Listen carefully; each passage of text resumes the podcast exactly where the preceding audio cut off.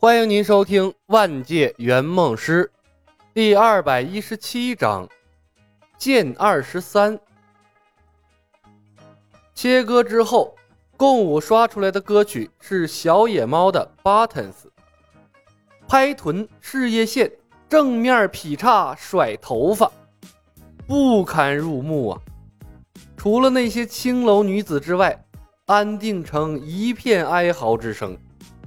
吕毅大口大口的喷血，没等舞曲完毕，便昏厥于地。他恐怕到死都想不明白，让他遭受如此屈辱的折磨，不是因为他组建了除妖联盟，而是围观的人群中出现了一个不肯露面的超级大佬。此曲一出，之前踊跃要加入天机门的飞羽谷、百花门等门派。顿时销声匿迹，再也没发出任何声音。跳拉丁舞的时候，红黄还曾隔着人群向李牧喊话，说要率领天池杀手效忠天机门。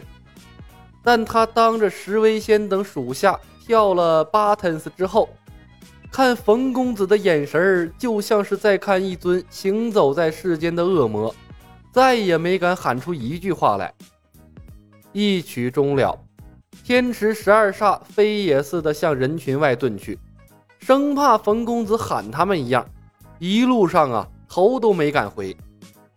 比他们逃得更快的是无名，一眨眼的功夫，以真气遮面的无名已然从人群中消失了。李牧都不知道他是怎么离开的，悄悄的来，悄悄的走。除了李牧之外，没有人知道。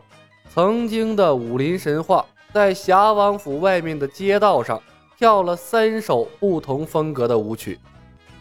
这将是李牧的秘密，至少在风云世界，这件事儿是绝对不能让第三个人知道的。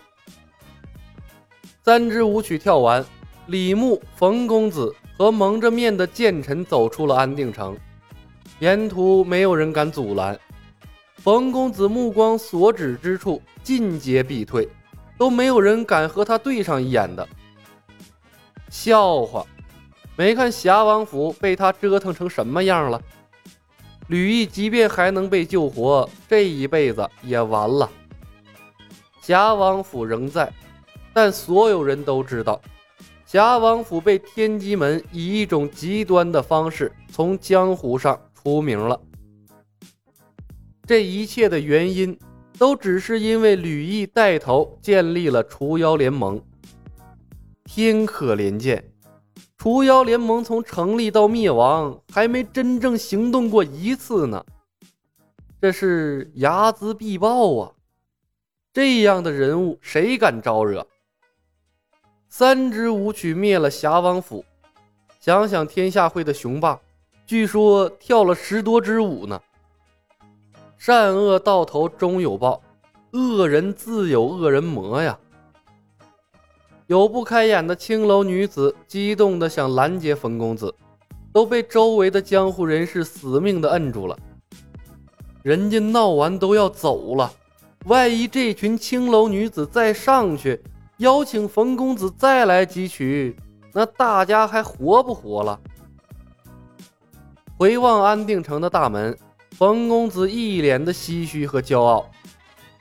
师兄，从现在开始，我可以光明正大的用这张脸行走江湖了吧？嗯，当然。李牧笑着点头。如今在风云世界，冯公子俨然成了镇压一切的活招牌。这张脸好用的很，当然要亮出来。三支舞曲跳完。剑臣就一直处在一种自闭的状态，仿佛灵魂遭受了巨大的冲击一样，双目无光，一路上都呆呆傻傻的。出了安定城，看到四下无人，他才恢复了些许的朝气。他扯下了蒙面巾，看着李牧，欲言又止，最后啊，那脸憋得通红，才鼓足了勇气说道：“李兄，冯姑娘。”今日侠王府外跳舞一事，还请两位替剑臣保密，万勿传出此事。不然剑臣此生怕是无颜见人了。没问题，剑兄，不会有第四个人知道的。李牧爽朗答道：“其实啊，剑兄应该心胸开阔一点，不要在乎世人的看法，学学我，一路上跳了多少舞曲了，早就习以为常了。当你不在乎的时候，别人更不会在乎的。”剑臣怅然摇头道。李兄，我是英雄剑的传人，行走江湖代表着师傅的身份，学不来李兄的洒脱呀。英雄剑的传人，你师傅还悄摸摸的陪你跳了三支舞呢，那跳的比你还好呢。李牧瞥了剑臣一眼，心中一动。剑臣兄，假如你师傅也像你一样，在大庭广众之下跳了今天的三支舞，他会怎么样？会不会杀人灭口啊？剑臣脸莫名的一抽，似乎在脑海中过了一遍无名跳舞的情景，忽然间脸色陡变。李兄切莫开玩笑，家师已退隐江湖，不问世事，此事万勿再提。李牧呵呵一笑，哈哈，我就是打个比方。剑臣沉默了片刻。家师如今已是天剑境界，应该可以轻而易举地脱出冯公子的神通范围吧？最不济也能以剑气击伤冯姑娘。冯姑娘又不是十恶不赦之徒，以师傅的性格不会杀人的。李牧轻出了一口气：“哦，那就好。”剑臣一愣：“李兄，你不会打算向我师傅讨教吧？”李牧打了个哈哈，哎，哼，无名前辈是我最敬仰之人，天机门以和为贵，又怎么会对无名前辈出手呢？剑兄不要开玩笑。剑臣长出了一口气，啊，那我就放心了。李兄，此次除妖联盟做的是有些过分，惩戒也惩戒了，但此事之后，冯姑娘的神通还是要少用，太太有伤风化了。哼，冯公子白了他一眼。她是个女人，而且看过《风云》的剧情，他对剑臣这样的家伙存有莫大的偏见。虽然楚楚的命运被他们改变了，但仍然有偏见，对他呀是颇不感冒。剑兄，我们也不想用的。李牧停下了脚步，无奈的叹息一声。相信你也能看得出来，我们内力低微。又没练过多少高明的武功，遇到歹人不用共舞，属实没有什么有效的防身手段。剑臣皱眉，李兄在侠王府使用的武功。李牧打断了他，那是神通，以其人之道还治其人之身，都是小道，不值一提。小道，剑臣也是无语了。以一己之力屠尽了侠王府百余口人，搅和的江湖上人人自危。如果这是小道，那哪儿还有什么是大道啊？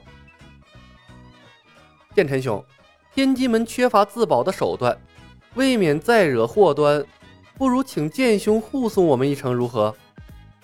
李牧打蛇随棍上，厚着脸皮邀请新保镖。他最善于欺负剑臣这样单纯可爱的温室小花朵了。剑臣看看李牧，又看看冯公子，一脸的为难。